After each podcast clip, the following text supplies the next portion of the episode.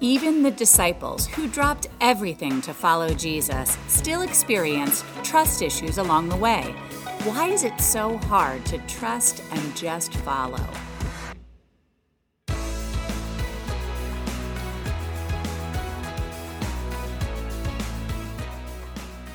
Hey folks, it's Karen G from Tower Hills Communications Team. Thanks for listening in to our weekly podcast. We hope today's message inspires you to dig deeper in your faith. And if you like our message, please share it with a friend. This week, we're continuing on to the next chapter in our sermon series called The Story. So let's kick it off to Pastor Jason Tucker right now. Well, again, happy Easter, everyone. I remember when I turned 18, something that seemed very exciting to me was for me and my high school friends to go to the Meadowlands and go to the horse track and bet on horse racing. I don't know why I thought this was so cool, but apparently it's like I turned 18, I'm allowed to do it, so let's go. Let's get in the car, let's leave East Stroudsburg, Pennsylvania, and let's head to the Meadowlands. And we're like, okay, great. So we get our friends together, we got a couple of cars, and you know, this was before you had your you had Waze and you had even GPS systems. And I remember uh, asking, okay, so how do we get there? And one of my buddies go, oh, I, I know how to get there. Just, you know, everyone just saddle up, follow me, let's go. So I learned a very important lesson that day. Make sure if you're following somebody that they've actually been there. We spent hours off road we had no idea where we were. We ended up making it to the track. I don't remember if I won or lost, but I just remember that day as a big loss because we spent so much time in the back roads, getting lost, not knowing where we were. I don't even know how we managed to do that. It's not that hard of a drive, but for us, apparently it was. And the thing is, if I'm following somebody, I want to make sure they've been there before. It's kind of like skydiving. I've never been skydiving, and I imagine my first dive would be like this, you know, uh, a tandem jump, there's a few questions I would want to ask before I got all strapped in. Question number one How many times have you done this? Like, I would like to know. This isn't like your first day, right? I mean, you've, you've done this a lot of times and survived it. Like, that's a really important question to me. I don't know, maybe I'm just a little sensitive, but I want to know how many times have you done this? And, you know, like, how many people have done this with you. Have you you've done this tandem thing before, right? The thing is, especially if it's a matter of life or death, I want to make sure that the person I'm following has been there before. They know what they're doing. I can't just trust my buddy. Oh, yeah, I know how to get there. Sure. How hard could it be, right? like, I wouldn't do that. You wouldn't do that either. You want to make sure the person has been there before because I need to completely trust the leader. If I can't completely trust the leader, then I'm not going to jump. In matters of life and death, and faith and heaven and hell, I need to trust a leader who's been there before. I need to trust when Jesus says this in Matthew 16. He says, Whoever wants to be my disciple must deny themselves and take up their cross and follow me. That wouldn't mean as much if Jesus didn't go first. If Jesus hadn't suffered and died and rose again, how could I trust that he knew where he was going? How could I trust it for my own life? Now, to be honest, like many of us, Jesus' own followers didn't have complete trust in him, did they? Now, I kind of give him a mulligan on that one. It's like we, we're on the other side of the resurrection. We know how it ended. They had no idea. Yes, he said different things, but I don't know. I'd probably be just like them in that situation. They're trying to figure it out in real time. And it's one of those things that you just would never expect. Like, like if three months ago, if we would have said what's happening now in our country, you'd been like, whatever. No, no, no, no. That, that, that's ridiculous. You don't realize when you're going through it just how significant it is. I think for all of us going through the crisis we're going through, we don't even realize how significant it is because we're right in the middle of it. And I think this was the same for the disciples. But it was true when they didn't have complete trust in Jesus. How do I know that? Well, just look at the facts. Look at how everything came out. First thing is, when the going got dangerous, they stopped following him. They even denied that they knew him. They didn't have complete trust in their leader. I'm sure in some ways they thought they did, but when it came down to it, when it came time to jump, they didn't trust that Jesus had been there before, that Jesus knew what he was doing. And part of the reason is they just didn't understand his power. They didn't understand that he had the power of all creation itself. He had the power to lay down his life and to be raised up again, to be the one and only sacrifice for the salvation of the entire world forever. They had no clue. And so when they laid him in that tomb, and I think we have a picture of a tomb that's kind of similar to something Jesus was buried in. I mean, there was no reason to think that anything extraordinary was going to happen. Yes, he said he was going to be raised in three days, but Jesus said and taught a lot of things. He, was, he taught in parables all the time. I don't know that it really dawned on them what this even meant. And so Jesus was put in this tomb, and this giant stone rolled over the entrance. And this was not insignificant. It would have taken a lot of, of people trying to roll, in, in this case, Roman guards, but it would have taken a lot of strength to roll that stone into place, and it would not have been an easy thing to unroll it or to open it again.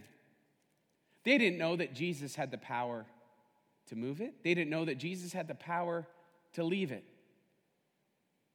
They just didn't know who Jesus really was. And so they couldn't trust their leader. And I feel like there's so many who are like that right now. You may feel like you're one of them, where you feel like, if Jesus didn't rise from the dead, you feel like, well, how can, how can I really trust him? I don't know.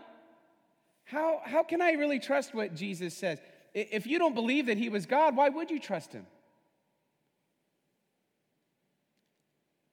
And then Easter happened, and the tomb is found empty by his followers. Let's read this story. This comes to us from Luke 24. On the first day of the week, very early in the morning, the women took the spices they had prepared and went to the tomb. Now, why did they do that? They did that because they didn't have time when the Sabbath started to prepare Jesus' body appropriately. They had to stop because it was Sabbath.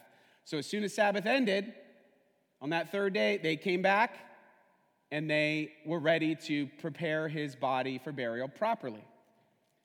They found the stone rolled away from the tomb. This would have been highly unusual. And I'm sure their first thought was, you know, we didn't even get to grieve our Lord properly, and now his body's been taken. And now somebody's messed with his body. We didn't even get to give him a proper burial. But when they entered, they did not find the body of the Lord Jesus.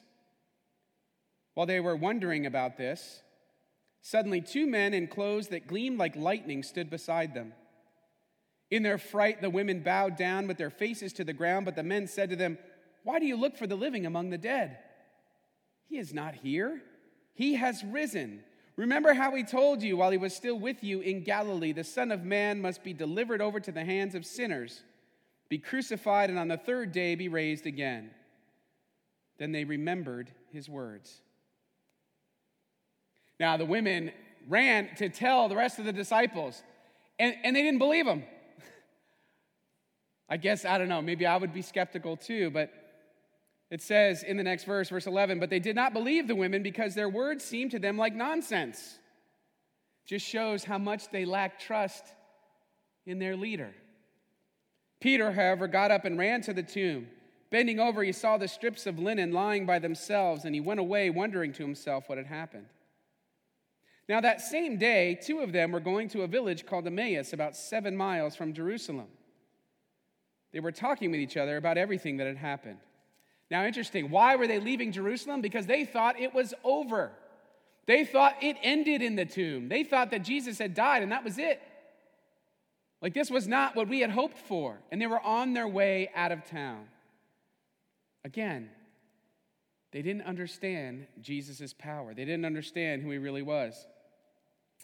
They were talking with each other about everything that had happened. As they talked and discussed these things with each other, Jesus himself came up and walked along with them, but they were kept from recognizing him. He asked them, What are you discussing together as you walk along? They stood still, their faces downcast. One of them, named Cleopas, asked him, Are you the only one visiting Jerusalem and does not know the things that have happened there in these days? Where you been? Under a rock? Doo-doo. Sorry, couldn't resist that one. What things? He asked. About Jesus of Nazareth, they replied. He was a prophet, powerful in word and deed before God and all the people. What's fascinating to me there is that these followers of Jesus, uh, they get it wrong. He wasn't merely a prophet, he had a prophetic role, of course, but he was the Son of God, he was the Savior, the Messiah. It's clear they didn't understand that. The chief priests and our rulers handed him over to be sentenced to death, and they crucified him. But we had hoped that he was the one who was going to redeem Israel.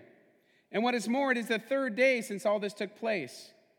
In addition, some of our women amazed us. They went to the tomb early this morning but didn't find his body. They came and told us that they had seen a vision of angels who said he was alive. Then some of our companions went to the tomb and found it just as the women had said, but they did not see Jesus. He said to them, How foolish you are, and how slow to believe all the prophets have spoken. Did not the Messiah have to suffer these things and then enter his glory? And beginning with Moses and all the prophets, he explained to them what was said in all the scriptures concerning himself. As they approached the village to which they were going, Jesus continued on as if he were going farther. But they urged him strongly, Stay with us, for it is nearly evening. The day is almost over. So I went in to stay with them.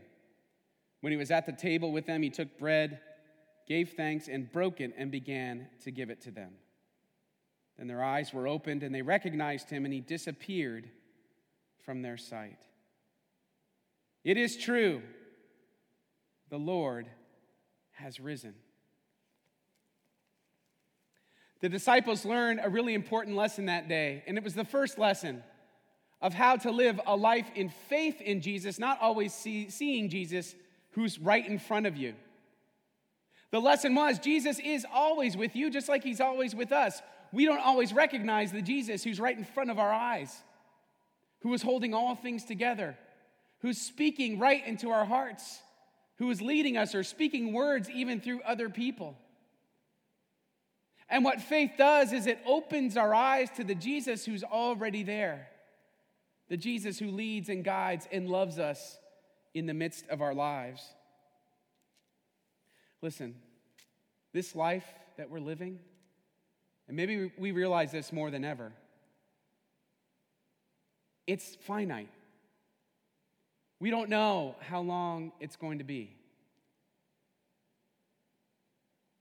We're all following someone, aren't we? Maybe we're following the wisdom from some place in our lives or some place that we look to. What leaders are you listening to in your life? Do you trust them with your life? Those leaders who promise a certain victory at the end of this life, have they been there?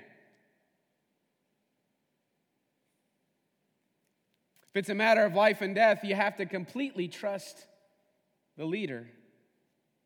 I had somebody ask me what time, Pastor, what if the resurrection's not true? What if it didn't happen? And my response is always the same. It's like, then I'm going to go do something else with my life because this is a giant waste of time. If the resurrection didn't happen, we're all in trouble. If the resurrection didn't happen, we, are, we still remain in our sins, sins with no way out. The resurrection is the reason we follow Jesus and have complete trust in him. We follow the leader who's been there before. He's already made the jump and he tells us, Follow me.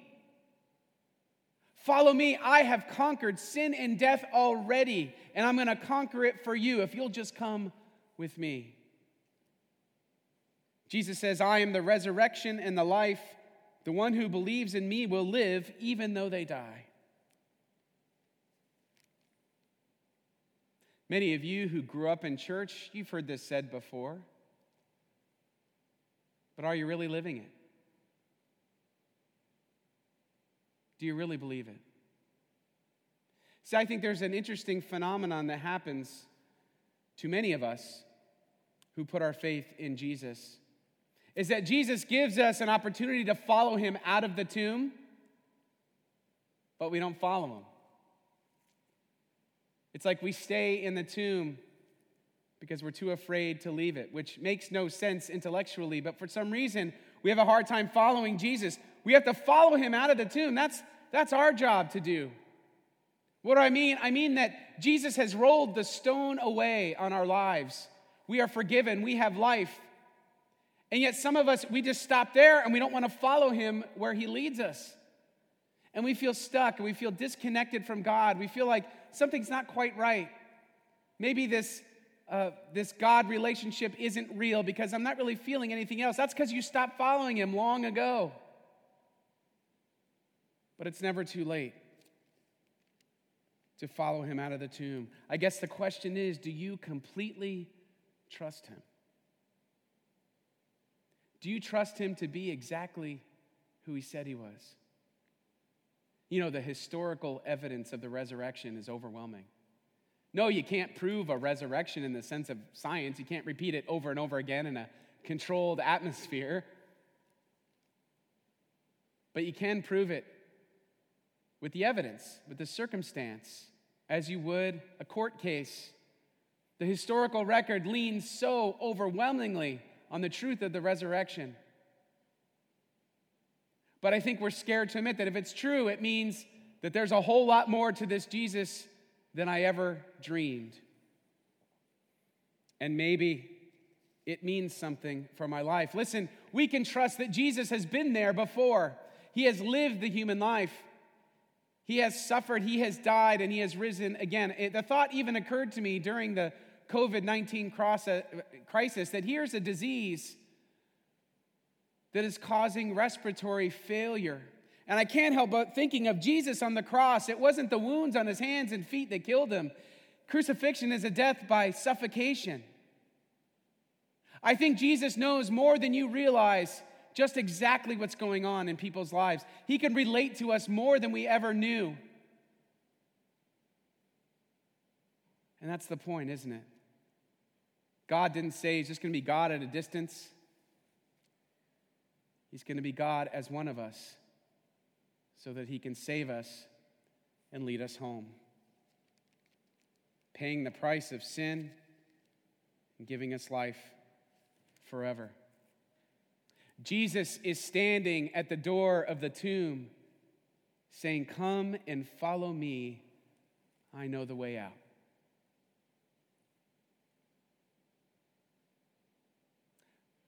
Have you ever done that? Have you ever put your faith in Jesus and say you're going to follow him? Today, I want to give you an opportunity to do that. I want to give you an opportunity to put your faith in Jesus, maybe for the first time. Or maybe if you've put your faith in Jesus, you want this to be a moment of renewal for you. If you want to put your faith in Jesus, you can do it right now. And He can change everything for you. He changed everything for me. And when I put my faith in Him, my whole life completely changed. The whole trajectory of my life changed. And I am so thankful that it did. I have never known joy like I've known it in Jesus Christ. I've never known peace like I've known it in Jesus Christ, and you can know it too. If you want to put your faith in Him, I'll encourage you, please pray with me now. Heavenly Father, I confess that I am a sinner in need of forgiveness.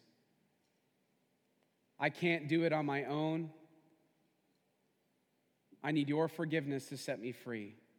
And so I put my faith in you, Jesus. I believe that you are exactly who you said you were. You are the Son of God, the Lord Almighty, the Messiah, who had power that we couldn't even imagine. That you rose from the grave, and by putting my faith in you, I can too. You are the leader who's been there before. I trust in you, Lord Jesus, and I want to live and follow you forever. Amen. If you prayed that prayer, I want to encourage you, please reach out to me. My email is jason at towerhillchurch.org. Reach out to me. I'd love to talk with you about it. And for all of us, may this be a moment of renewal. The tomb is empty, but our hearts are full. It's a paradox that we can't really uh, explain or understand. Everything changes forever because of the resurrection. May it change forever for you. He is risen. He is risen indeed.